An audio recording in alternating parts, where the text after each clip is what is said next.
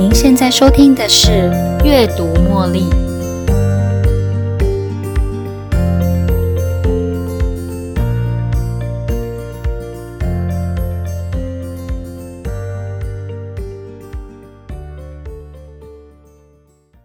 当我看到别人这么难过，我会不自觉的掉下眼泪，很想要将他所遭受的痛苦全部根除。看到他人同样也经历到自己曾经遇过的苦难时，也会不自觉地唤醒我曾经遭受过苦难经验的画面。突然间发现，我眼前的这个人跟我同时处在一个可怕的洪流当中，这种可怕的感受又再度的吞噬着我。这样的感受你也有过吗？如果你跟我一样，将旁人的际遇完全套入自己的情境中，那么我们可能不太适合在这个节骨眼安慰别人。但是我还是希望能够在不影响自己的状况下帮助到别人。那么该怎么样做到呢？今天介绍这本书《恰到好处的安慰》，它让我们实现用小动作就能帮助到别人。作者在遇到许多不幸的遭遇后，他意识到。在一条艰苦的道路上，若是有人的支持，那会是多么重要的事。可惜的是，现在并没有一个样本或是教材告诉我们要怎么样支持陷入困境的人。大部分的人看到别人受苦时，心里总是想着：“天哪，有没有什么地方是我能帮得上忙的？”而这本书帮助我们采取行动，为对方做一点点小事情。书中除了安慰的小技巧之外，提供了实战的对白演练。这样的内容设计让自觉不知道如何安慰人的我觉得特别实用。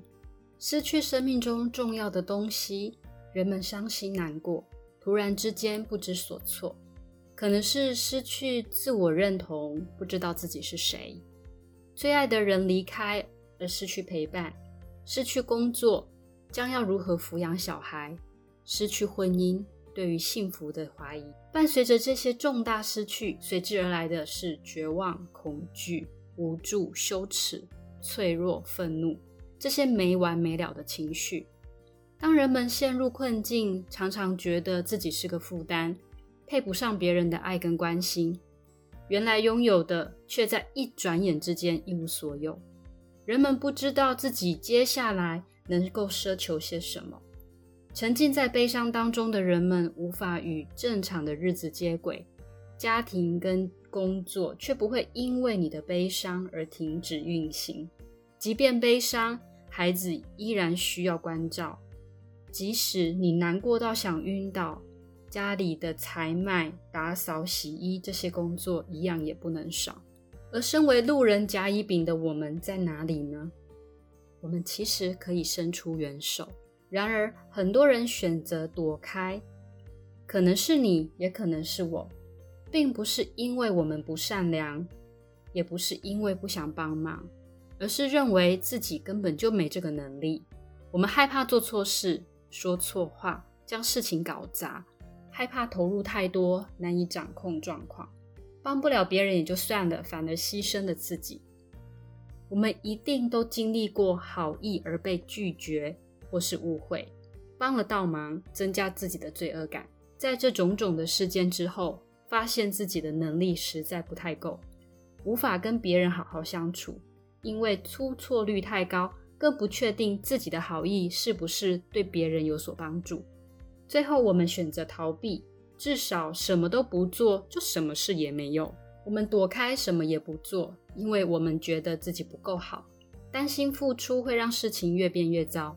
我们用这样的高标准来检视自己助人的结果，往往也影射了别人也是因为不够努力，他才会失去。但是，真的是你想象的那样吗？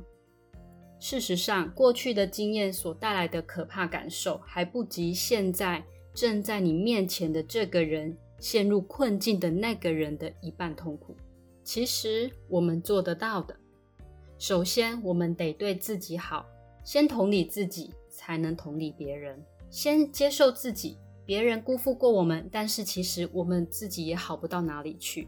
很多时候，我们对自己不好而造成的罪恶感持续累积，到最后我们心情低落，无法提升自己，知道自己的不完美，才会放下罪恶感，接受自己真正的样子，知道自己也值得被爱。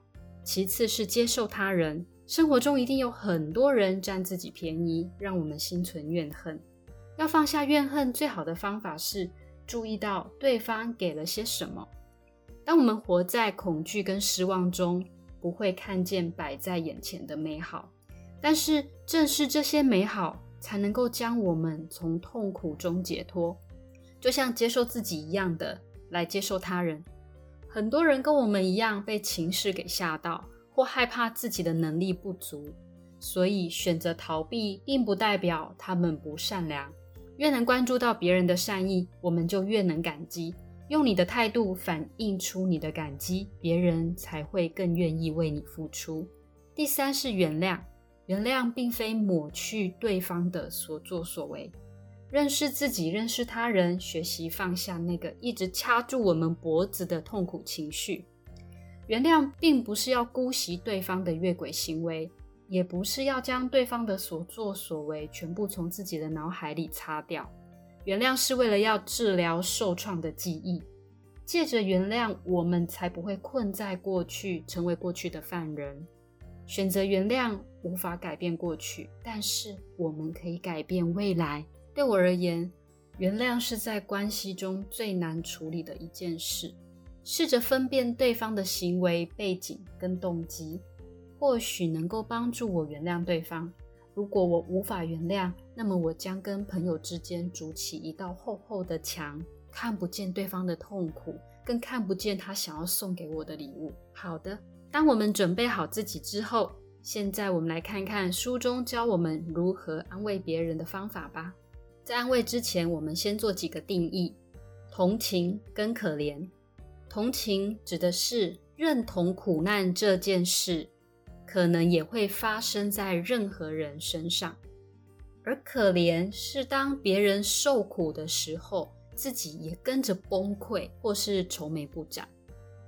当我们认同并且承认坏事会发生在任何一个人身上，就会跟人形成连结，而这样的连结能够帮助我们跟周遭的人做双向互动。也就是说，当我们留意到别人的痛苦，也才能感同身受。但是，不将自己聚焦在那个痛苦的感觉上，只是稍微的体会一下就释放自己，再度聚焦到正在受困的人身上，并且做出回应。同情在这里比较像是怜悯，因为别人的处境导致自己跟着崩溃，那是因为觉得对方很可怜。另外一个定义是同情心跟同理心。同情心的发挥是因为你也曾经遇过同样的处境，但是同理心则是因为自己不曾经验过对方的处境，而运用你的想象力来同情对方，培养出更多的同情心。很多时候，我们不需要去经历别人的困境才能帮助别人，只要多加留意。感受并且回应，来想象别人可能正在经历什么样的际遇。另一个定义是强迫以及操之过急。我们会急着提供建议给对方，也会想要立即做出反应解决他人的问题。这些都只是强调自己想要助人的能力，但是这些特质啊，都会让自己没有办法看见受困人的需求。因为我们都只着眼在关心自己的意见，并且希望对方能够给予赞赏。虽然我们鼓励帮助别人，但是以下这三种状况，作者认为我们应该要先停下来。第一，当我们连照顾自己都觉得吃力的时候，这个时候我们无法照顾好别人，因为承受压力的人也不会长出同情心。第二，对方相当难照顾。如果对方嗑药、失智或有严重的心理疾病，这已经完全超乎我们一般人能应付的。第三，对方是伸手牌，有些有毒的人十分难以讨好，总是对人不满，或是遇到小小的委屈也会想要放大自己的可怜。如果遇到以上这三种情形，你要做的并不是去帮助他，而是要先同情自己，承认自己能力不够，先处理好自己，才能协助别人。我们想要帮助别人，单纯是自己想要这么做，而不是因为罪恶感的关系。如果你跟我一样急着想要帮助别人，但是能力实在不足，这本书值得你花一点时间来阅读。照顾好自己，永远是照顾别人前的首要任务。随时准备好自己，才能安慰别人。在下一集的节目，我们将与大家分享恰到好处的安慰。请持续锁定每周一的阅读茉莉首播。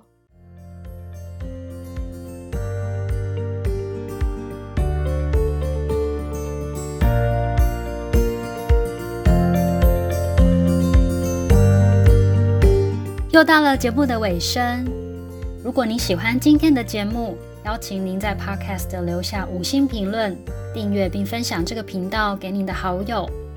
如果您有其他的反馈或想法，也欢迎留言给我。您的这些反馈都将成为背后那一股支持着我坚持不懈、持续创作、提供更优质内容的动力。感谢您的收听，我们下一期再见喽，拜拜。